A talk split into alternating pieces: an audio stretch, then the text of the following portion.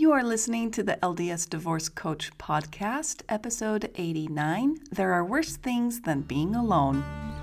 Welcome to the LDS Divorce Coach podcast. I'm your host, Emily Sanchez. I have five kids and I love sports and the piano, and I'm also a certified life coach and divorce coach. Here I talk about living your best life, whether you're divorced, married, or single. It doesn't matter. Achievement is nothing without fulfillment. So let's go. Hey, everybody, welcome to the podcast today. I hope everybody is feeling great, doing well. Interesting topic today.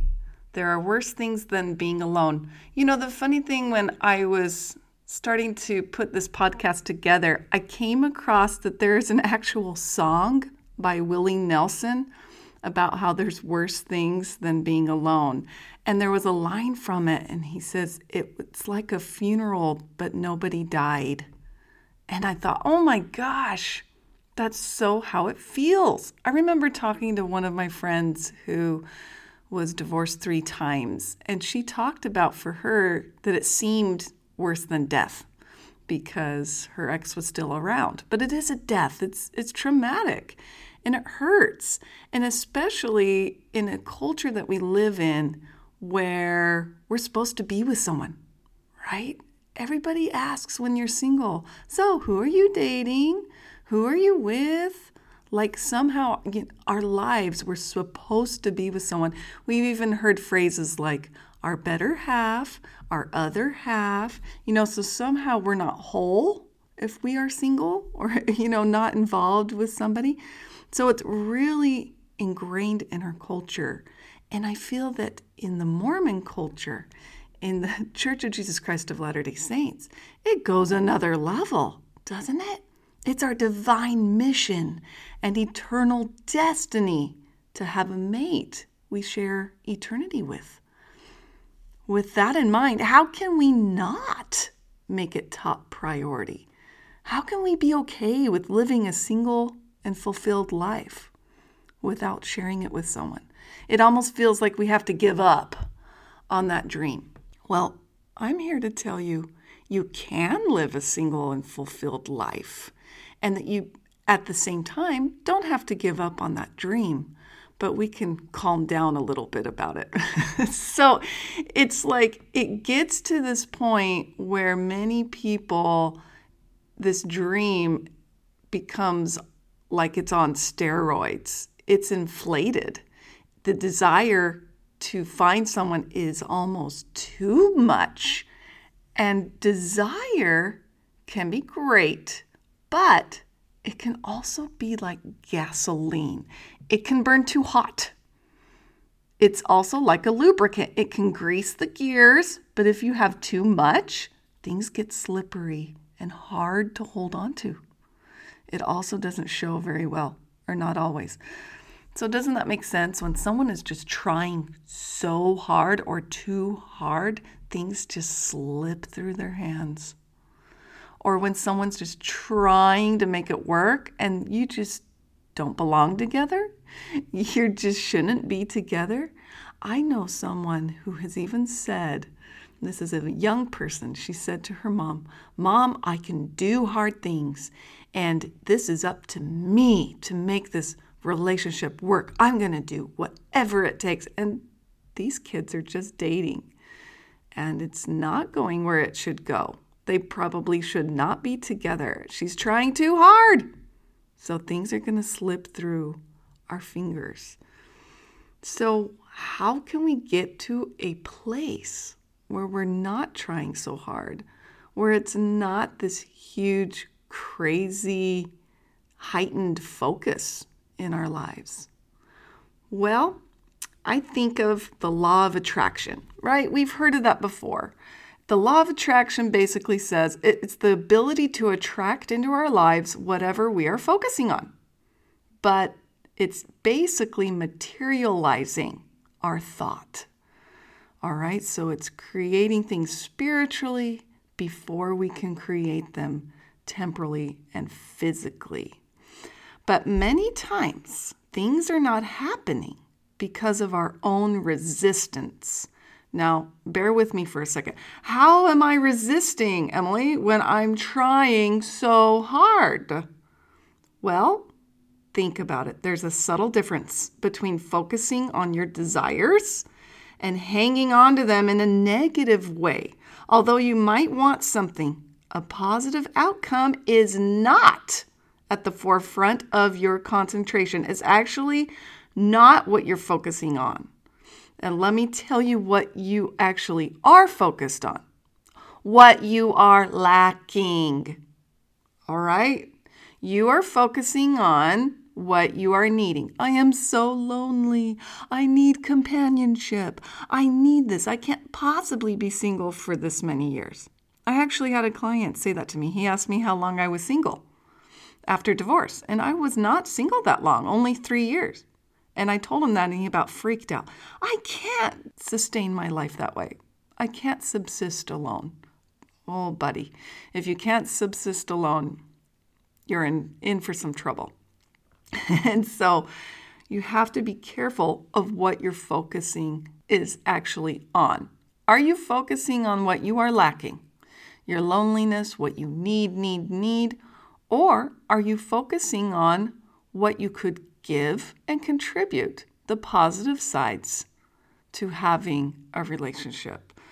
So, what we need to do is change the I need a person to fulfill this to I will give this to a relationship, right?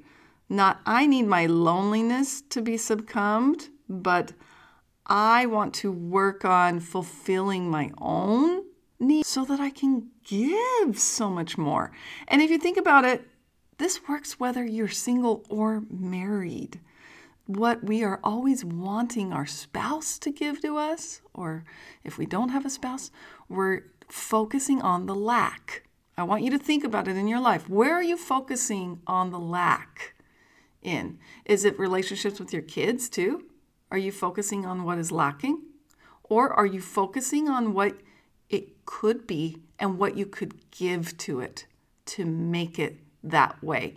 And I think that when we do that, we change that heightened, um, almost that crazy desire. Of course, it's a righteous desire. And we want those to happen in our lives, and that's totally fine and all good. But you have to be careful to not make it your end all, be all focus to get into the crazy side of desire. So, to change focus, we've got to look inside ourselves and see what you have or want to develop to give to someone.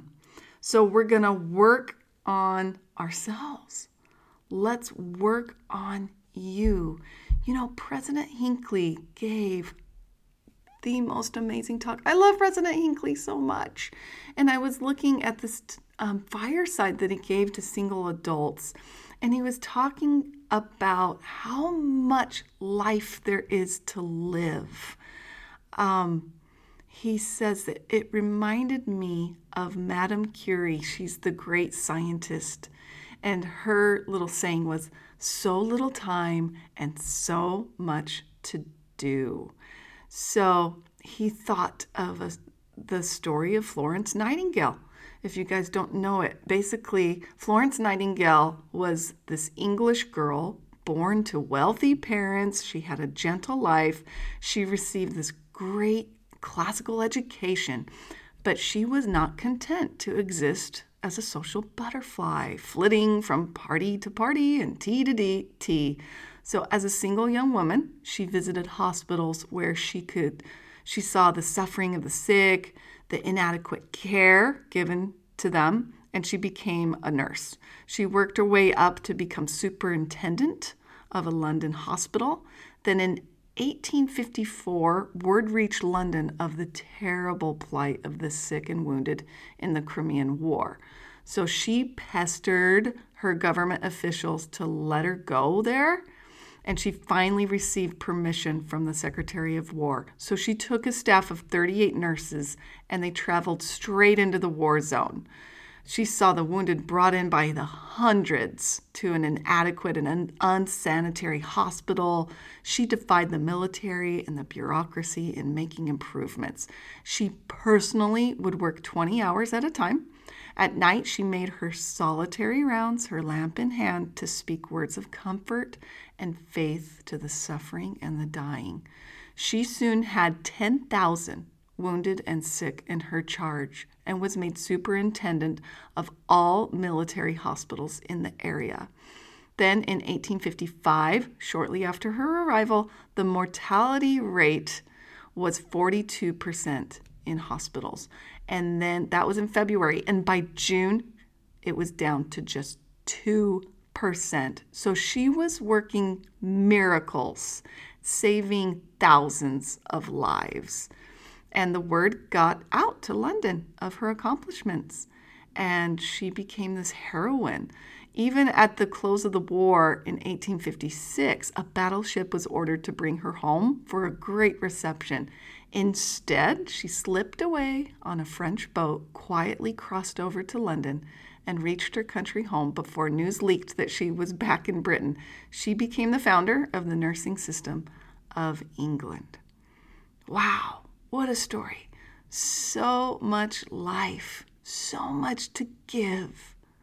And then President Hinckley also, in his talk, talked about another woman named Clara Barton. She was born to comfort in Massachusetts during the Civil War, and she started to distribute supplies for the relief of the wounded soldiers. And at the end of the war, the, she organized a Bureau of Records to aid in the search for missing men. She identified and marked the graves of more than 12,000 of those buried in the National Cemetery in Andersonville, Georgia. She was the, the moving power in organizing what became the American Red Cross and served as its first president from 1881 until 1904, a period of 23 years. She died at 91, honored, respected, and loved as one who had lightened the suffering of uncounted thousands. And he went on and on and on to talk about uh, different people and how they served. And you don't have to be you know, some heroine like Florence Nightingale, but the point is there's so much to do and so little time.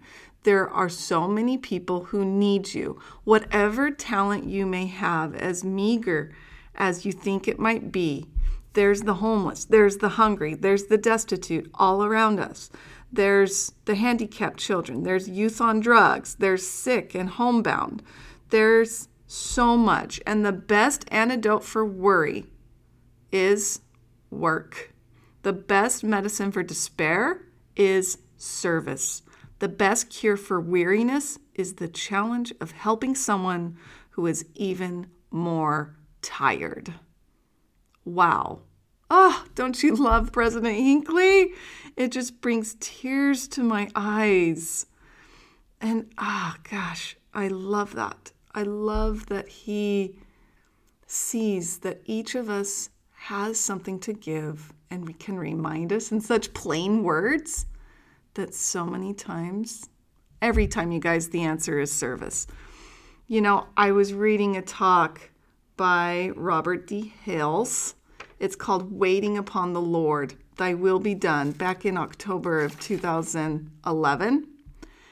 And it talks about what does waiting upon the Lord mean. He was saying, making the point that so many prophets and so many righteous servants of the Lord had these huge trials. Why? When they're just trying to do what is right. Why are these trials happening? And he talked about a lot of times we're not ready to hear the reasons why. We don't know the reasons right away. What can we do in the meantime? And he says it's a simple phrase it's waiting upon the Lord. But what does waiting really mean? Does it mean waiting around? Is it a time frame? No. How he explained it was it's through hope, anticipation, and trust. So waiting is not the sitting around. It's more like waiting like a server or a waiter waits upon a table. think about yeah, I guess there is a little bit of time that they have to wait, but they are asking, What do you need? What do you want? What can I do for you? They are waiting upon us. So I want you to think about it each time you think about a waiter, how you are waiting upon the Lord. What are you doing? Are you hoping upon the Lord? Are you trusting in the Lord?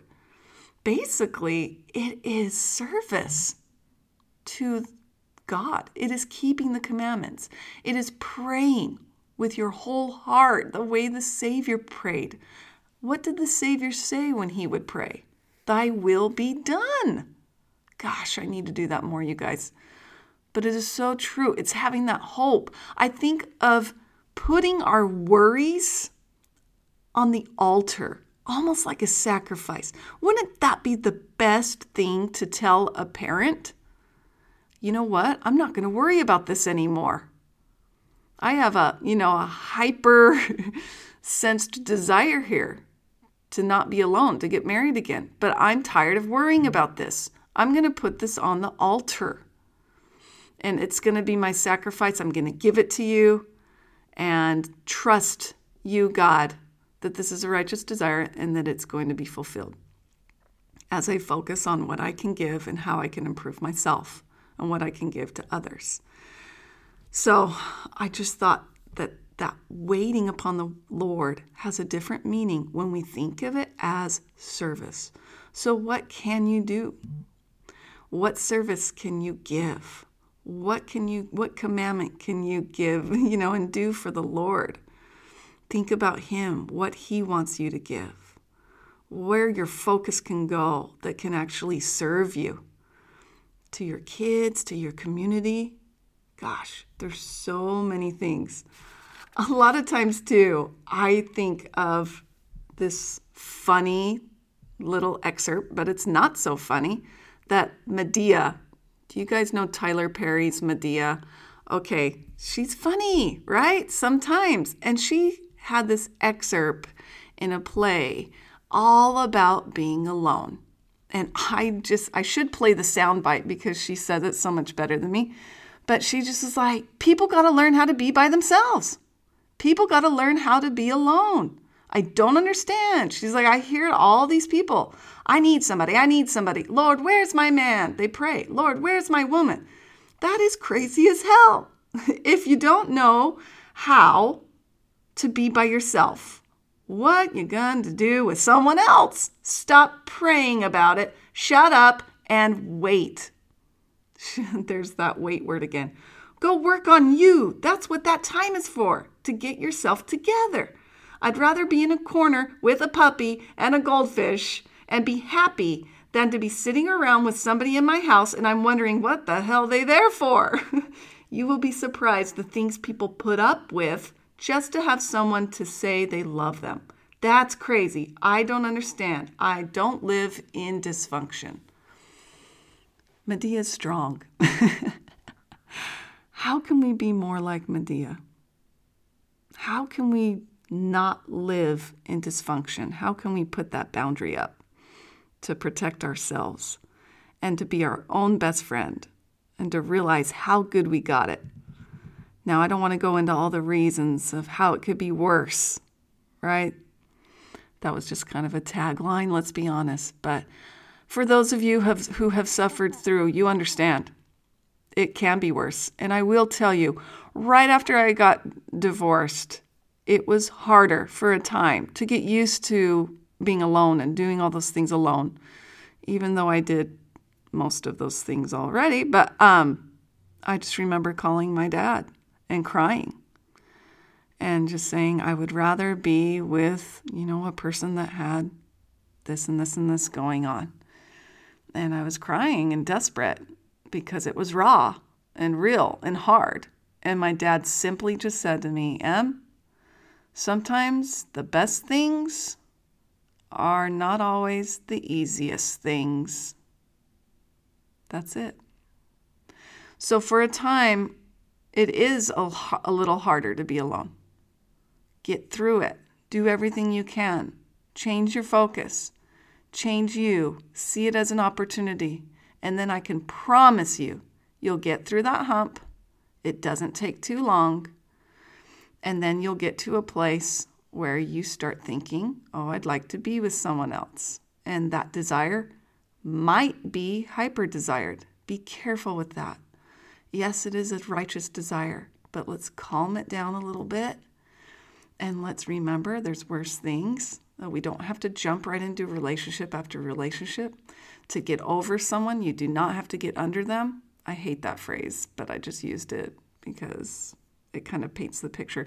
But let's not do it. Let's focus on us. Let's be like Madea and wait and be fine with it. There's so much to do, so much life, so little time. Work on you and have fun doing it. Be excited about the life that you're going to create.